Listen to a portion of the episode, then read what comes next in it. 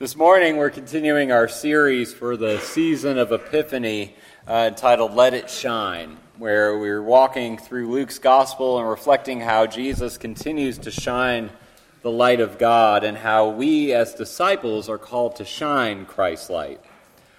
Our lesson today continues where we left off last week with Jesus reading from Isaiah and preaching in his home synagogue in Nazareth, saying that God has anointed him to bring good news to the poor, release to the captive, and inaugurating God's Jubilee. Our lesson this morning shows how the people respond to this sermon and what this means for us today as disciples. I invite you to listen now with open hearts and minds as we encounter God's Word together from the fourth chapter of Luke's Gospel, beginning with the 21st verse. Then he began to say to them, Today, this scripture has been fulfilled in your hearing. All spoke well of him and were amazed at the gracious words that came from his mouth.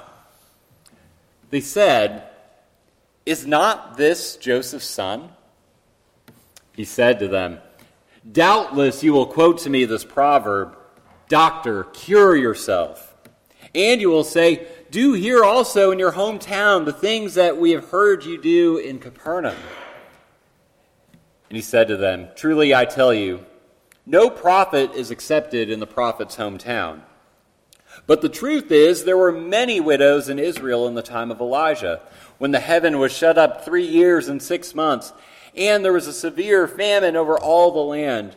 Yet Elijah was sent to none of them except to a widow at Zarephath in Sidon. There were also many lepers in Israel in the time of the prophet Elisha, and none of them were cleansed except Naaman the Syrian. When they heard this, all in the synagogue were filled with rage.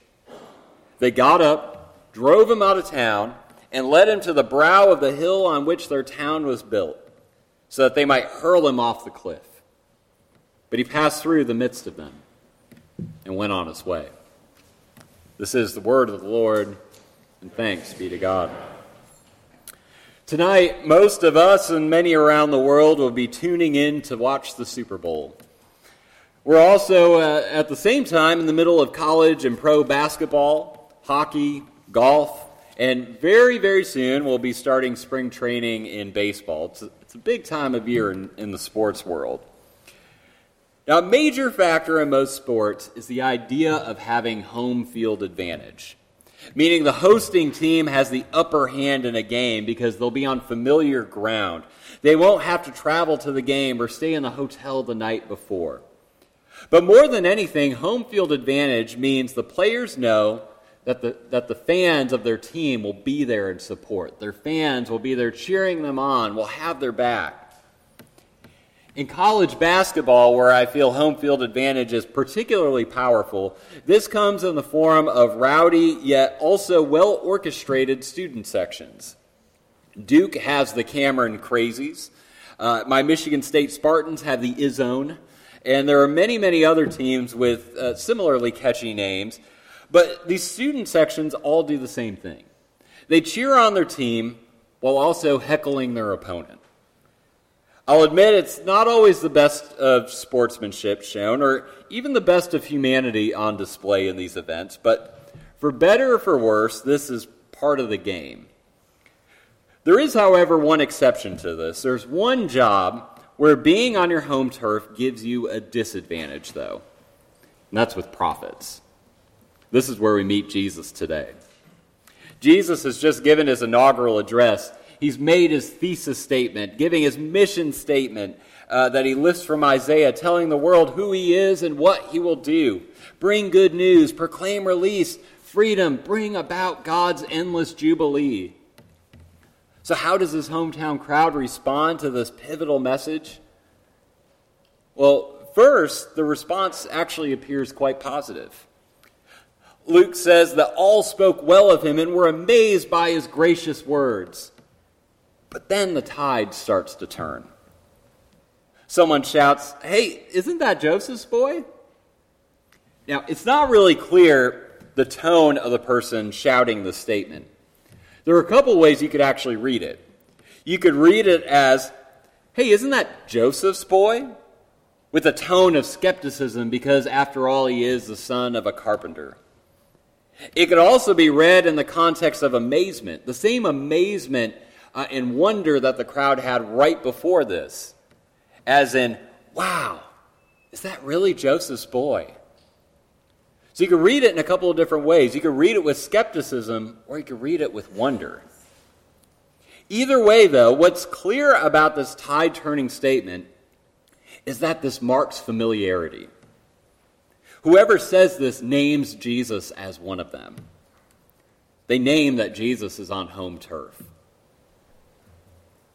What Jesus says next affirms this as he says, Doubtless you will quote the proverb, Physician, heal thyself. When we hear the word proverb, we tend to think of the book of Proverbs, but you won't find this statement in there. The word translated here as proverb is uh, in Greek the word parabole, which pretty much every other time you see this word in the New Testament, it's translated as parable. Physician, heal yourself was a common phrase in the ancient Near East, likely at first appearing in the Jewish Midrash or commentary, uh, Genesis Rabbah in the 4th or 5th century BC. But a similar phrase also appears in the ancient Greek tragedy, Prometheus Bound, which uh, was written around the same time. This phrase, in a way, even appears in the stories of, of uh, Aesop as well. So it's clear it was a common phrase, and it's one that evoked a sentiment of hypocrisy. As in, doctor, you better heal yourself before you try healing anyone else. After this, Jesus adds, and you'll say, Do here what you did in Capernaum. So here, Jesus names what the people will do next after naming him as one of their own.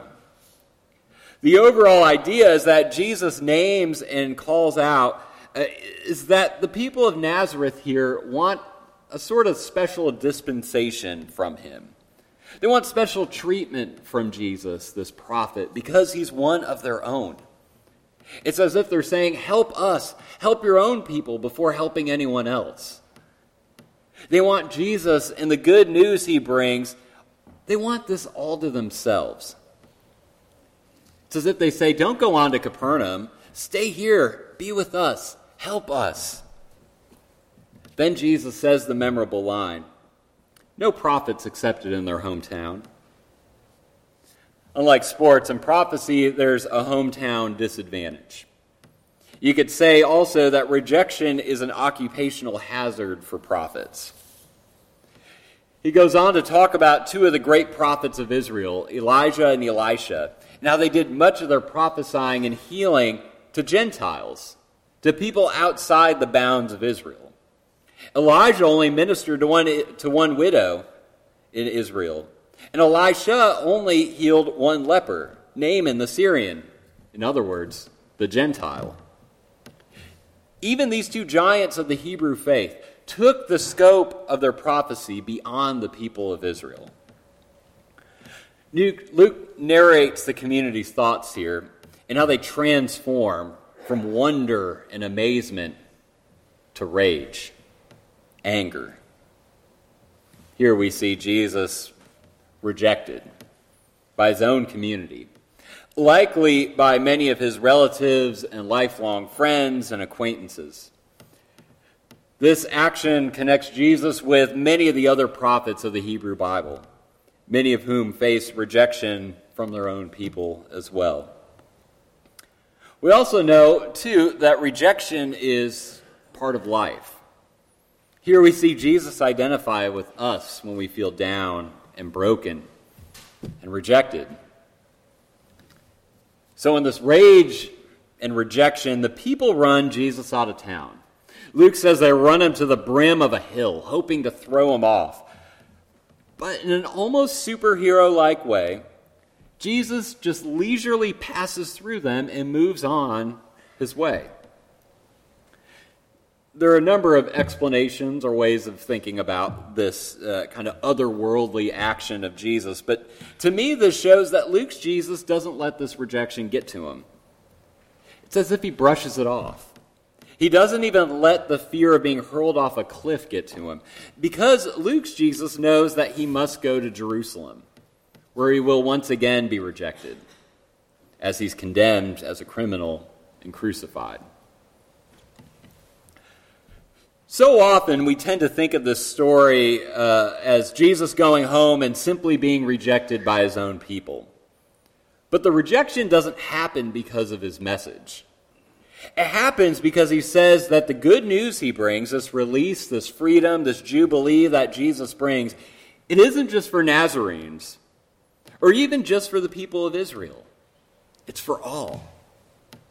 Scholar Peter Gomes notes that the people take offense not so much with what Jesus claims about himself as with the claims that he makes about a God who is more than their own tribal deity.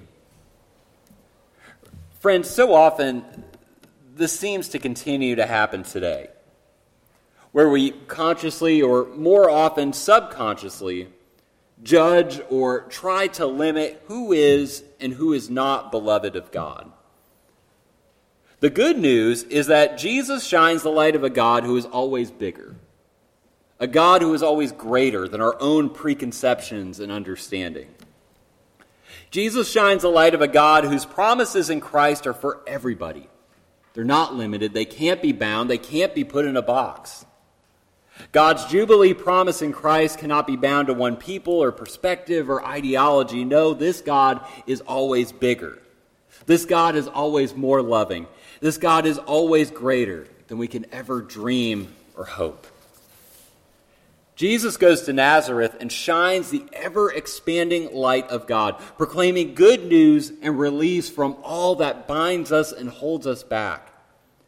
But he's rejected by his hometown crowd as they throw shade on the good news that the God he proclaims is.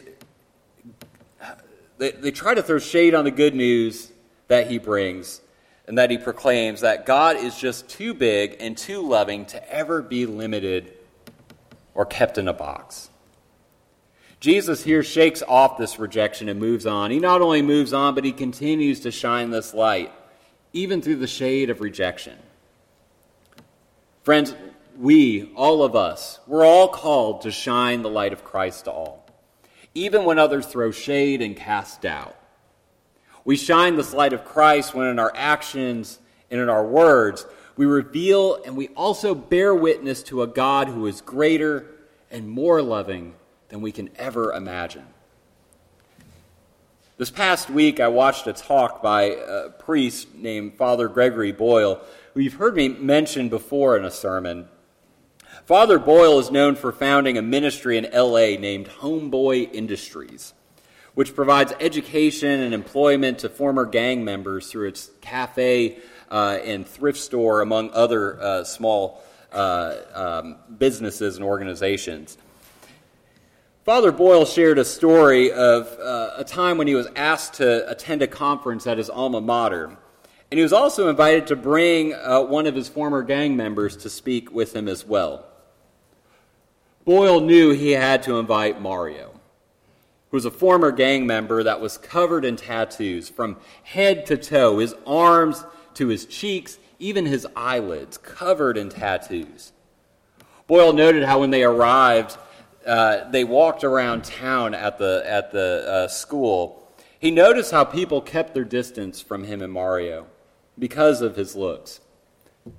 And he thought this was funny because Mario is hands down known as the, the friendliest, most gentle person at Homeboy Industries.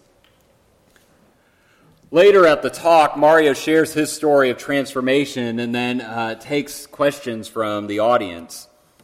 A person asked him about his two children and what advice he'd give to them as they are about to enter their teenage years. To which Mario struggles for a moment to find his voice. But eventually, through tears, he says, You know, I just don't want my kids to end up like me.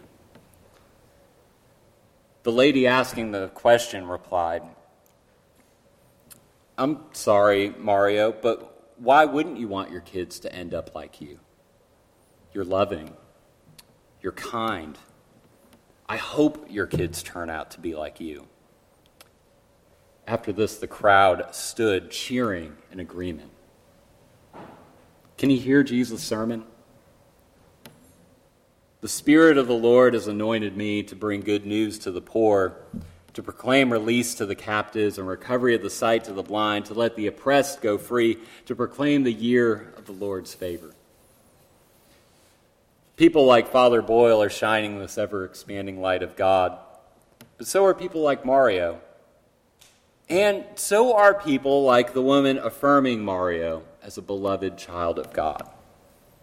In our own way, each of us can and each of us are called to shine this light. In a world of darkness and division, may we go as Christ's disciples, shining the light of a God who is always greater. A God who is greater than our fears, our preconceptions, our prejudices, and seeks to set us free from these things, all of these things that bind us and separate us.